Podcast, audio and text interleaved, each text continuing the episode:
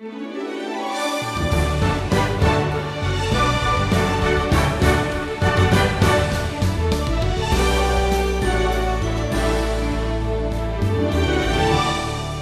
to the Wisdom Journey. Stephen Davey is teaching through the Bible with a new lesson each weekday. This journey is designed to help you know what the Bible says, understand what it means, and apply it to your life. Today, Stephen's lesson is called The Final Authority. Jesus Christ is God, and as such, he possesses all authority. The only question for you is whether you'll submit to his authority in every aspect of your life. In our wisdom journey through the four Gospels, the next event that takes place is recorded in Matthew chapter 4. Jesus is leaving Nazareth. Uh, they've turned hostile toward him. And here in verse 13, we're told that Jesus now settles in Capernaum by the sea in the territory of Zebulun and Naphtali, so that what was spoken by the prophet Isaiah might be fulfilled. Now, this is an easy passage to overlook, but it's important to recognize this decision is not random.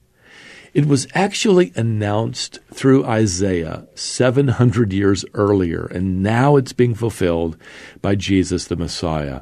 It's also quite possible that Jesus' mother, Mary, now a widow, was no longer safe in Nazareth. It's a town that had turned violent. They wanted to murder Jesus, and perhaps uh, he's moved her here as well. Matthew's gospel records that Mary and Joseph had several children after Jesus was miraculously virgin born, that is, before Mary and Joseph came together. In fact, Matthew even provides the names of Jesus' half brothers in chapter 13 two of his half brothers are going to go on to write books in the New Testament, the books of James and Jude. But as Mary's firstborn son, Jesus cares for her, is responsible for her. He moves her, and more than likely the rest of the family, into a safer town. Now, Matthew, Mark, and Luke all record this next event in Jesus' life. And since Luke has the fullest account, here in chapter 5 we're going to go there and and the overriding theme is going to reveal the authority of Jesus and I want to mention first here that that Jesus is going to demonstrate his authority over other priorities he begins this way here in verse 1 on one occasion while the crowd was pressing in on him to hear the word of God he was standing by the lake of Gennesaret that's that's the sea of Galilee and he saw two boats by the lake, but the fishermen had gone out of them and were washing their nets. Now, Luke names Simon, that's Peter, James, and John as three of these fishermen. Matthew and Mark mention Simon's brother Andrew as a fourth individual. All four of these men have had significant exposure already to Jesus' teaching. In fact, Jesus gets into Simon's boat to finish his message. And then he tells Simon here in verse 4 Put out into the deep and let down your nets for a catch. Now, I wonder if Simon had the passing thought, you know, what would a carpenter know about fishing? Simon Peter is a veteran fisherman. But uh, to his credit, maybe skeptically, he follows Jesus' instructions. And in verses 6 and 7, the catch is so huge and the nets become so full that they threaten to, to, to pull the boats in or sink the boats. Now, suddenly, Simon sees the Lord here in an entirely new light. In fact, verse 8 says, He fell down at Jesus' knees, saying, Depart from me, for I am a sinful man, O Lord. But Jesus responds in verse 10 From now on, you will be catching men. See, he and his companions are now going to become fishers of men. Jesus is challenging Peter and these other men to completely change their priorities in life. And they do. In fact, verse 11 says, When they had brought their boats to land, they left everything and followed him. Now, keep in mind, they're not just leaving their boats They're, they're leaving their careers. They're leaving their livelihoods that, that they've built up. You see, their priorities are suddenly rearranged by the authority of Jesus.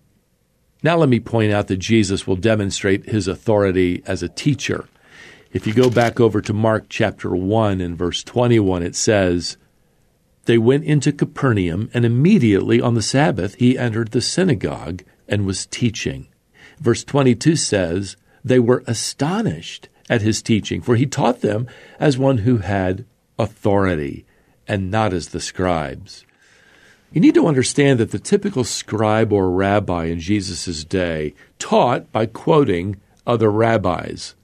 Well, Jesus isn't quoting another rabbi. He isn't quoting anybody. In fact, Jesus often would say, perhaps you recall, he would say, You have heard it said, but I say to you. See, Jesus is teaching upon his own inerrant authority as the Word of God. Now, as he's teaching, Suddenly, a demon possessed man cries out here in verse 24 I know who you are, the Holy One of God. Well, Jesus immediately demands the demon here in verse 25 to be silent and come out of him, which it does after creating a little bit of a commotion. And, and the people, by the way, are shocked again. In fact, they say here in verse 27 What is this? A new teaching with authority. He commands even the unclean spirits, and they obey him. Well, this must have been quite a service there in the synagogue. Now, once that it's over, Jesus is going to demonstrate his authority over sickness. Here in verse 29, Jesus and his disciples walk over to Simon Peter's house, probably for lunch.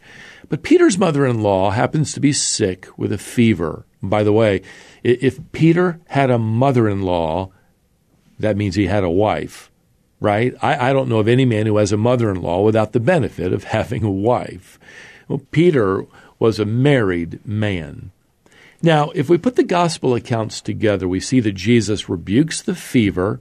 He helps her up on her feet, and, and she's so completely, miraculously restored to health that she immediately begins to go out there in the kitchen and start fixing lunch for everybody. Absolutely, entirely, completely healed.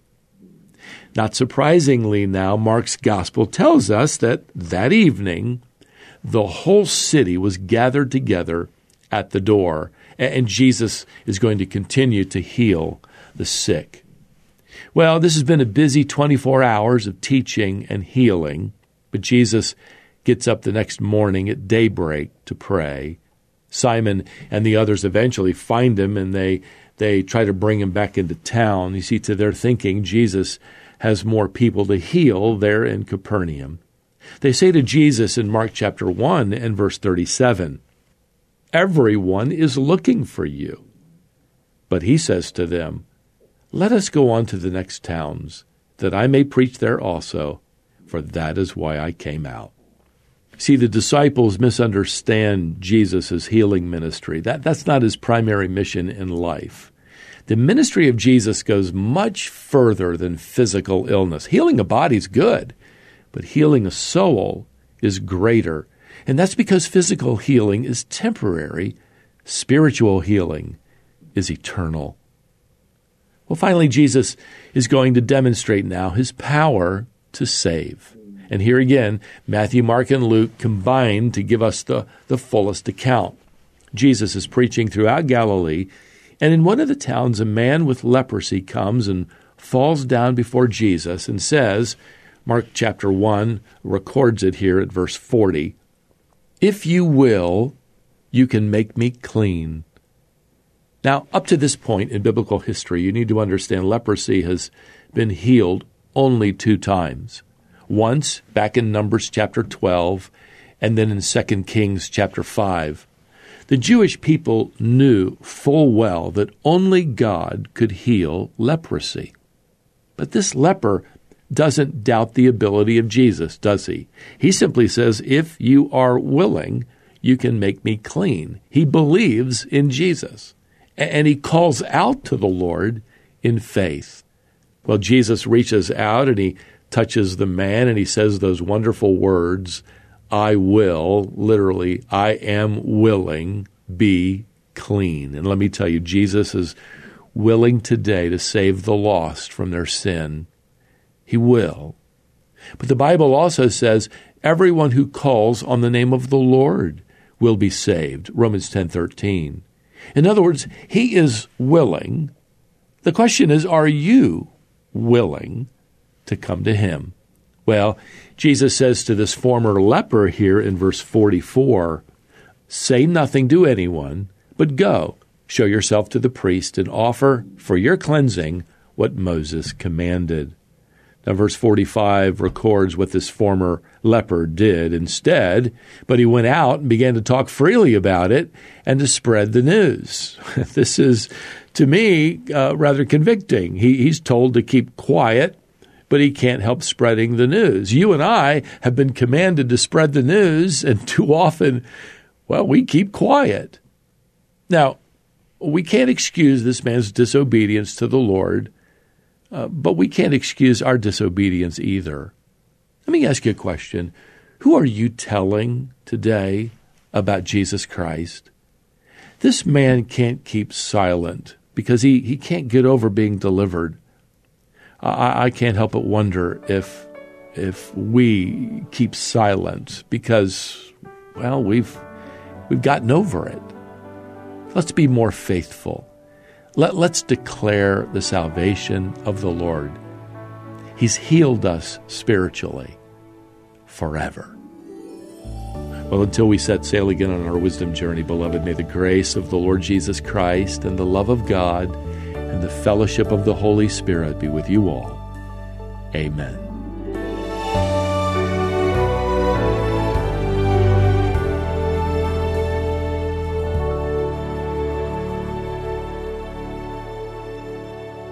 Before we end our time today, is there anything that you'd like us to pray about?